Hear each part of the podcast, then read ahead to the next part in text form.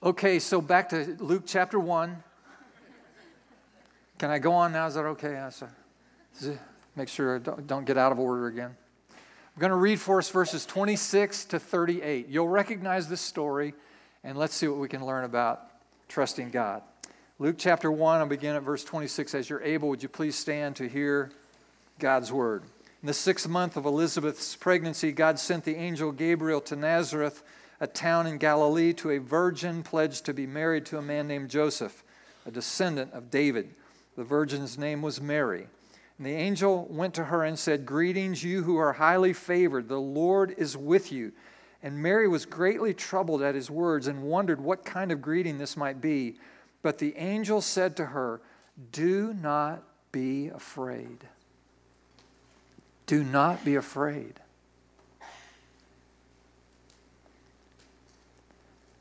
Lots of voices in our world saying you should be afraid. But hear the voice of God today to your life. Do not be afraid. Fear not. You have found favor with God. You will conceive and give birth to a son, and you are to call him Jesus.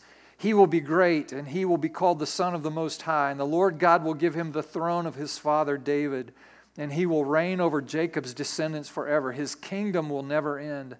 "How will this be," Mary asked the angel, "since I am a virgin?" And the angel answered, "The Holy Spirit will come on you, and the power of the Most High will overshadow you.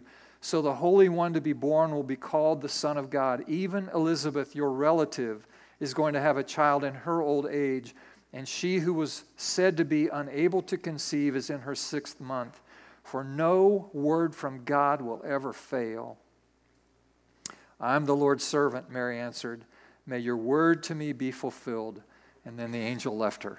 Thanks so much. You may be seated. Appreciate it. Today I want to talk about the fear of what God has planned for us. Think about that. The fear of what God has planned for us. Is that a real fear? Can that be possible?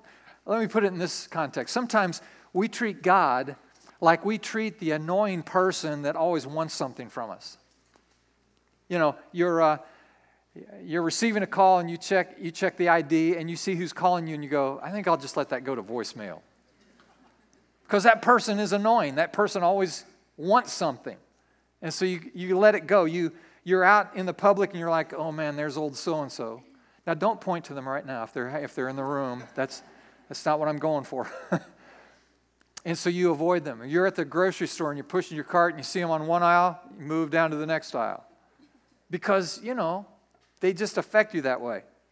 And sometimes I think, even unknowingly, many of us can treat God that way. In other words, we want to be close enough to God to get the good stuff. I mean, we want to get God's blessing and favor and His presence in our lives.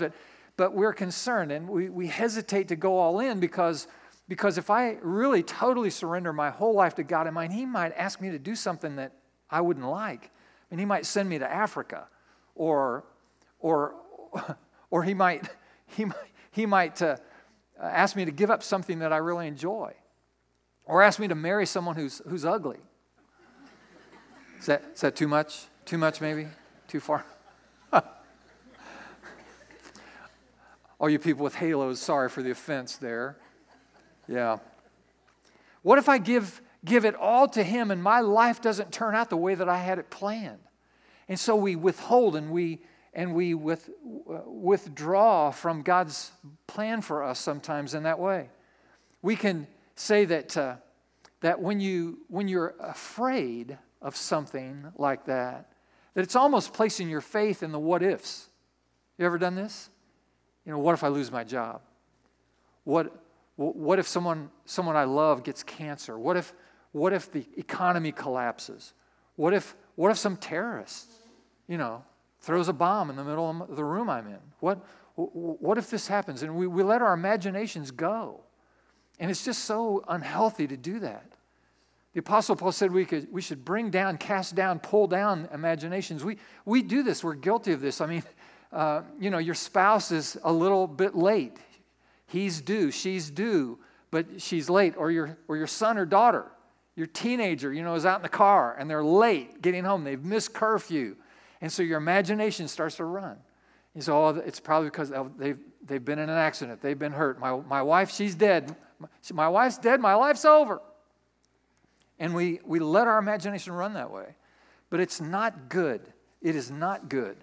In fact, the word of God today for us is do not be afraid. Look at 2 Timothy chapter 1, verse 7. I'll put it on the screen for you. This is from the Apostle Paul. He said, God has not given us a spirit of fear, but of power and of love and a sound mind.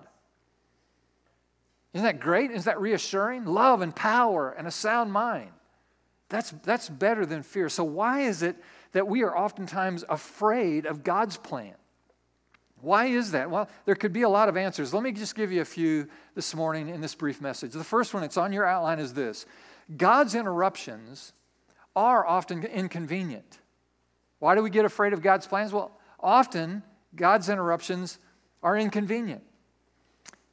This angel appears to Mary, of course, and you need to understand that this is not some little wispy angel. This is not one of these little naked, pot-bellied, wispy-haired little Tinkerbells. Sitting on a cloud playing a harp. This is an archangel. His name is Gabriel. There are two such archangels. One is Gabriel, the other is Michael. And these are fierce, warrior-like angels. They are the magnificent sons of God. They are awesome. These angels have the power at the command of God could wipe out an entire nation. Or they are so submissive to the will and ways of God that they can go to a young teenage virgin girl and reassure her of God's plan for her life and care for her. They are magnificent creatures of God. If Gabriel presented himself in this room right now, I promise you, you would not stay seated in your chair. If Gabriel the archangel suddenly appeared today in this room, you would dive out of your chairs onto the floor. You would grab someone close to you and pull them in front of you to shelter you somehow. And they would be trying to do the same with you. There would be chaos in the room. There would be gasping. There would be crying. There would be some of you would pass out. You would just check out. I can't take this. You just lay down and go to sleep. Because these are magnificent creatures of God. And so when the Bible says that she was greatly troubled at the appearance of this angel, I mean, that's just a nice way of saying she's freaking out. She's unnerved. She's undone by this angel. And so here she is. She's greatly troubled, confused and disturbed. Oh my gosh, is what she's saying. Now, this is a young girl. We don't know how old she is, maybe 13, 14, 15, 16. We know that she is past puberty. And the reason we know that is a girl in first century Palestine, when she hits puberty, she is now ready for childbearing. A woman in first century Palestine would have an average lifespan of about 35 or 40 years old. And so once she makes it to 15, she is ready to marry. And so she is indeed betrothed to a man named Joseph, and we know that part of her story. And now she is been interrupted by God. If she was a modern-day girl, she would be on Pinterest trying to learn some things about her life and about her wedding and how to get that all together. She would be practicing signing her name with Joseph's name, so she could get it just right. She'd be picking out names for her future children, like Chloe or Bobo or Robbie, something like that. All perfectly fine names. And so here's what we can learn from this story. And I'll put this up on the screen because it's important for us. Very important principle is that what we call interruptions, God often sees as invitations. Those times that we feel like God is interrupting me, He's often actually inviting us to something higher, to something better. You remember Moses. Moses was perfectly at peace. He was semi-retired. He was a shepherd in the desert of Midian, and his life, he thought, was pretty much over until the burning bush and the call to be a deliverer to the nation Israel.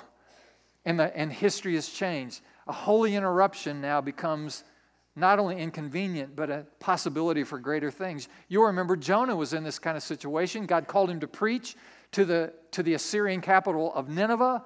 And he said, look, I hate the Ninevites. I'm not going.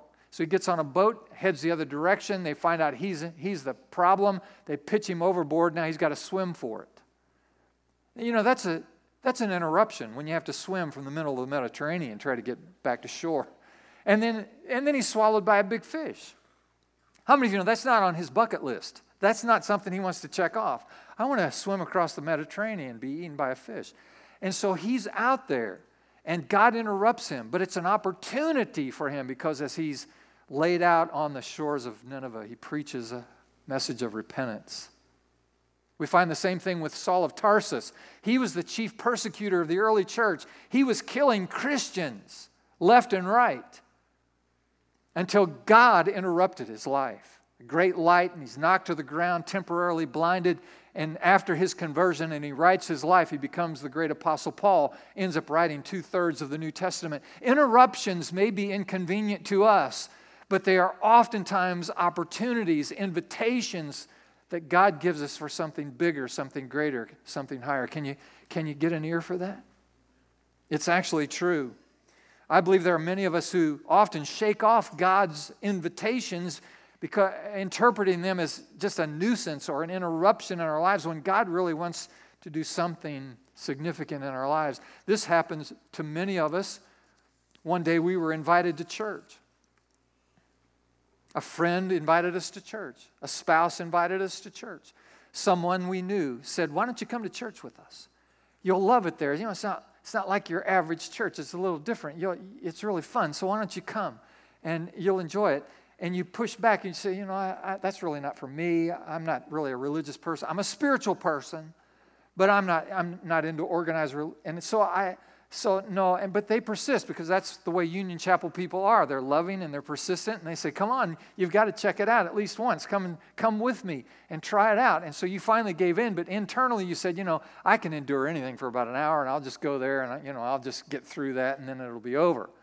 But something happened to you, and you showed up at church, and then you met someone, and it impressed you, or you heard someone say something, or one of the songs touched your heart, or part of the message actually, and you began to sense, it surprised you, it caught you off guard, but you actually began to sense that God was drawing you to himself.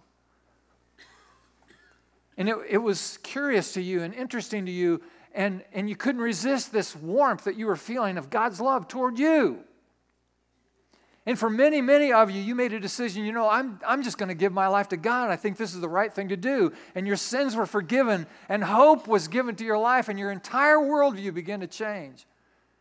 Your life has been dramatically different because you said yes to God's holy interruption in your life.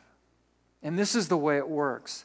And it continues to happen in your life because you're busy and there's Christmas details and lots of shopping to do, but you've got a friend who's in the hospital, and you kept getting this urge or this sense that God wants you to go visit your friend in the hospital, and you push back and say, look, I got nothing to give my friend who's in the hospital. I don't even like being in the hospital.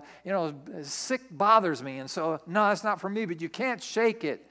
And so you finally go to the hospital and you visit your friend, and God uses you in a beautiful way to care for your friend. You're amazed by that interruption, which had God's better plan in it. And so there are other opportunities that come to us. You come to church and you hear there's a need for volunteers, and we need, in all these areas of the church, people to help. And you hear someone say, you know, in the children's area, we need help with kids. And you go, I don't know. I don't even like kids. I'm not signing up for that. But you have this pull, this urge, this sense that God wants you to be engaged somehow. So you go to the booth where the children's workers are all set up. You say, okay, I'll try. Can I try this for just for a while? Yeah, just try it for a few weeks. And 6 months later, you step back and you say, God help me, but the most exciting thing in my life, the thing I look forward to more than anything else, is that 1 hour on Sunday morning when I'm sitting in a room with a bunch of fourth graders telling them about the Bible. So enriching, so fulfilling in my life. So why are we often afraid of God's plans? Well, number one, because his interruptions are often inconvenient. And here's a second thing. It's on your outline. It's simply this. God's purpose is often different than our plans.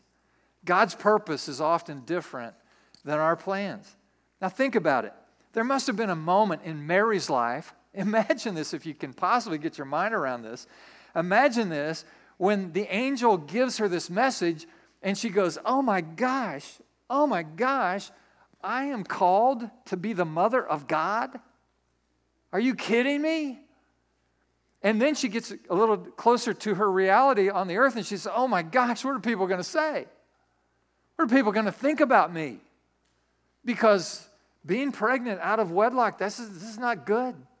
You can get in big trouble, serious trouble, deadly trouble. Oh my gosh. And then she goes, Joseph. Oh no. Can you imagine? She got her smartphone. She's going, should I just text him and tell him? Or maybe I should call him. I have to talk to him in person. Joe? Joey? Honey? Are you sitting down? What's the matter? Nothing's the matter. What's wrong with you? Nothing's wrong. Why are you talking like this? I have some good news. Well, tell me. What's the good news? Well, here's the good news. I'm pregnant, but don't worry, it's by the Holy Spirit. How's that going to work? I don't know. See, God's purpose. Mary's got to live through all that stuff, but God's purpose, watch it now, His purpose is different than our plan. And God's purpose in her life was way, way, way, way, way, way, way different than her plans. And that's often the case in our lives as well. Some of you dream about getting married and having this beautiful family, and you think all of your children are going to be healthy, but number 3 is on the way, and you discover that this baby isn't going to be healthy at all. This is going to be a special needs baby. And it's devastating to you. And you have to wrestle with that, and you ask, why? Why, God, is this happening to us? Why us, and why now? Why not someone else? And you have that baby, and sure enough, it's needy. It's special. And the years pass by, and you care for that baby, and you begin to realize, though, as time goes on, that, hey, this baby, you actually come to this moment, and you realize this child has been a great blessing because this baby has taught us how to love one another, and love God and trust God, how to love other people who also have special needs. And you look back on it and you say, it's the best thing that ever happened to us. And you lose your job and you say, that's the end of me. This was my dream job. This is the one that I always wanted, and now it's gone. It's lost. And you think, this is the end of my life, and I'm devastated. I'll never recover. And the circumstances are such that it opens up this idea. You've always had this idea germinated in your head about a new business. And because of that situation, you decide, what have I got to lose? So you start this business, and it begins to grow, and God begins to bless it. And you step back years later, and you say, you know, the most important thing that ever happened to me is when I lost my job. God's purposes are often different than our plans. And God's interruptions often are invitations for us to actually go up and become bigger and better, more blessed as a result. I have seen this many, many times. Folks have been betrothed. They've been engaged. They've had a long-standing relationship with someone they anticipate marrying. They think this is the perfect person for their life. And that when that collapses and implodes for whatever reason, there's devastation that follows. But God actually had someone else, someone better in mind for them. And they marry the person that God designed for their life, and suddenly it makes sense. And on these examples go. God has plans to bless you, in other words. He has plans to prosper you, not to harm you, but to give you hope and to give you a future. That's the design of God for your life. Let me put this statement on the screen for you because I want you to hear it. There will be a time, and I promise for all of you who are followers of Jesus, that God is going to interrupt you with an invitation to something different. Hear it now. And His purpose is going to be different than your plan, and He's going to ask you to have faith and believe Him. To have faith, trust Him, believe Him. Could be that God's asking you to forgive someone. You say, no, I can't do that. You don't know what they did to me. Don't ask me to forgive that person. I've been able to forgive everyone who's offended me in my life, but not that one. But it may be that God is saying, yes, I want you to take the first steps of forgiveness, even in that case, and then let me give you the grace necessary to complete that process. It could be that you are in a moment right now in your life where you need to trust God with your giving. You know, it seems like Union Chapel asks for a lot. Yeah, that's our move. That's what we do. And maybe God's asking you to trust Him more and to be more generous as a person with your time and your talent and your treasure. You say, I just can't. And you can rationalize it 100 ways, just like I could. But this is God's plan. And He asks you to take a step of faith and trust in Him and see if He doesn't meet your need and provide for you in your life. Maybe in your case, it's your marriage, because your marriage not only is in crisis, your marriage is done. If someone asked you to place a percentage on the success of your potential marriage future, you'd say, I have 0%. My marriage is over. And it could be God would speak to you, interrupting you and say, if you'll trust me, if you'll take a step in my direction, I'll heal your marriage. You say, well, that's not possible. You don't understand. It's not possible. It can't be done. God says, maybe if you'll trust me, I'll show you something. Let me remind you of Mary's situation. When we read the story about Mary, we're all in with this story. We love this story. I mean, it's a great story. We know how it all turns out. And we understand that it all worked out. And we go, well, yeah, Mary, this is the archangel. He's giving you the word and will of God. So just do what he says, and everything will be fine. Trust us on this. We've seen how the story ends there.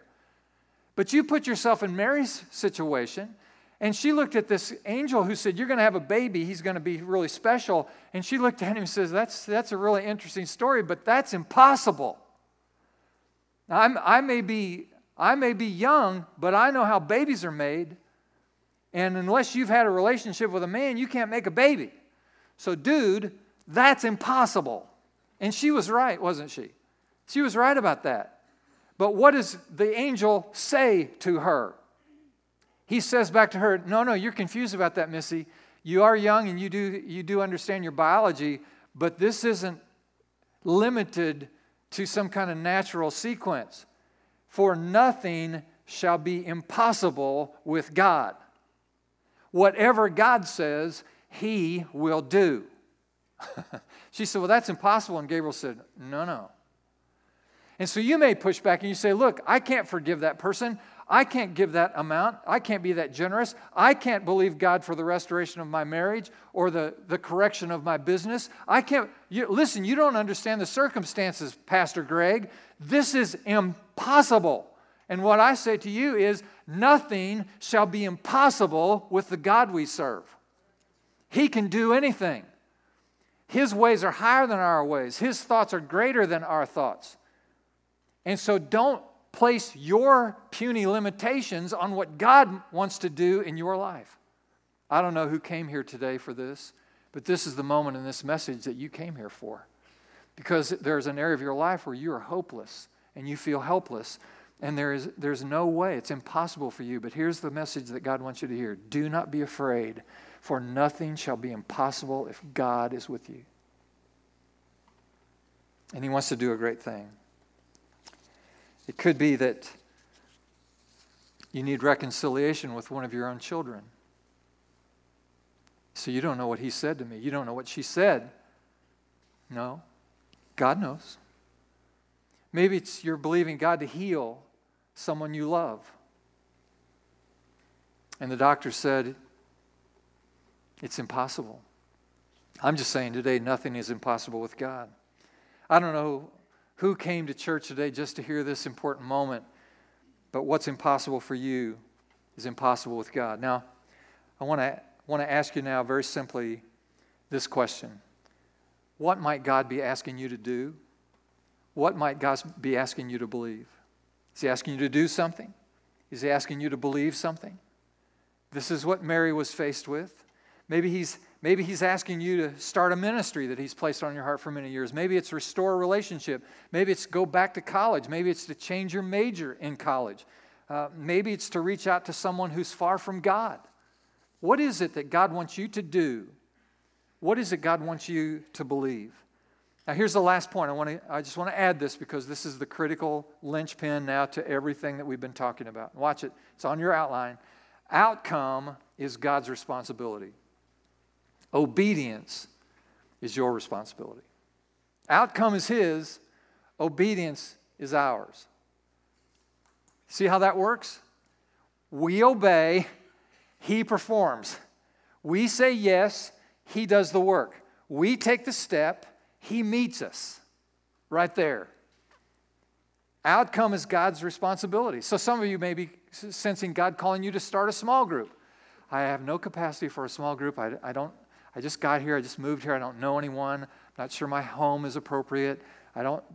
God's saying, I want you to start a small group. So what is your responsibility? Obey. What is His responsibility? Outcome. See how it works? Maybe He wants you to start tithing. Look, there's 1,000 reasons why we can't tithe. Pastor Greg, stop talking about that because we can't do it. Sorry, we can't do it. It's not possible, so leave us alone about that. What is your responsibility? Obey. What is God's responsibility? Perform. Outcome belongs to Him. Obedience belongs to us. I'm just saying. Some of you are raising children right now, and you love your little family. You've got a beautiful little nest, but you can't shake this idea that there may be another baby out there somewhere, maybe through adoption or foster parenting, that God wants you to take care of. And you just can't shake it. You mention it to your husband, and he goes, "Get ye behind me, Satan. Don't push." But you can't shake it. What is your responsibility? To obey. What is God's? To perform. Yeah. Outcome belongs to Him. God, what are you asking me to do? What are you asking me to believe? Now, here's Mary. Here's our model. We're 50 feet from touchdown. Watch. Here we are. Here's the first thing that Mary says in response to this crazy, impossible idea. Here's what she says. I am the Lord's servant.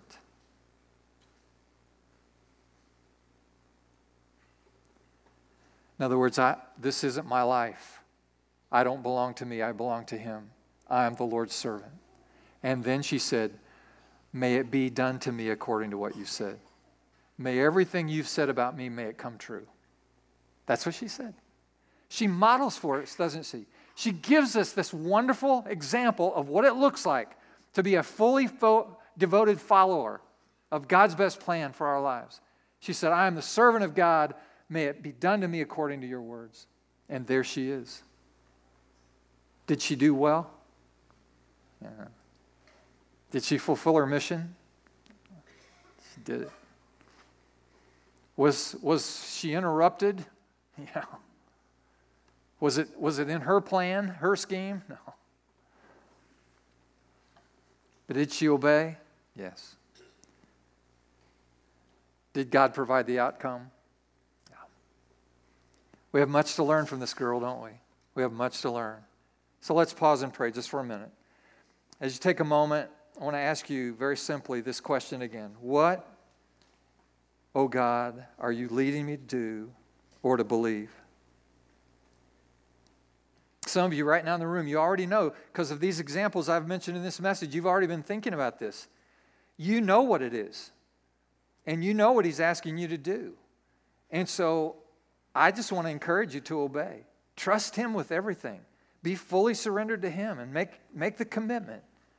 For others of you, would you just agree to pray? Whatever He directs me to do, I'm going to commit to obey.